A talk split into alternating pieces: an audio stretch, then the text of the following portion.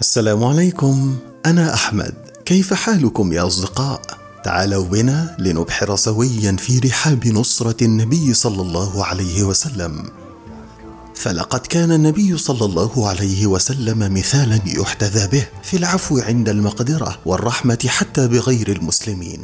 ولا أدل على ذلك مما فعله النبي مع أهل الطائف. حين ذهب إليهم يدعوهم إلى عبادة الله وحده لا شريك له وأن يتركوا عبادة الأصنام وما يعبدون من دون الله.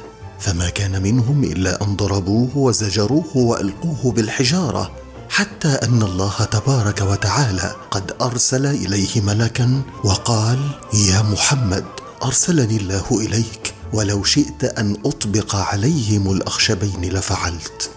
فما كان من النبي صلى الله عليه وسلم إلا أن قال لا دعهم لعل الله تبارك وتعالى يخرج من بين أصلابهم. من يقول أشهد أن لا إله إلا الله وأشهد أن محمدا رسول الله.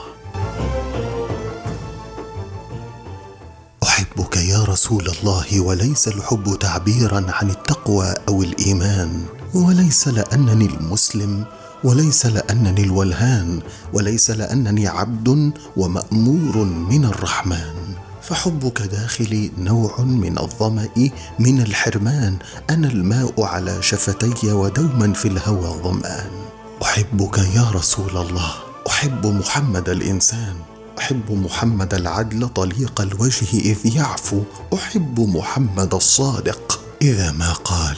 أحب محمد البر بكل الناس يعطيهم بغير سؤال. أحب محمد الأخلاق أحب محمد الإشفاق أحب محمد الجار الذي يكرم أحب محمد الأب الذي يحنو أحب محمد الميثاق أحب محمد الزوج الذي يعدل كما الميزان إذا قسم. أحب محمد الصدق إذا قال وإن أقسم.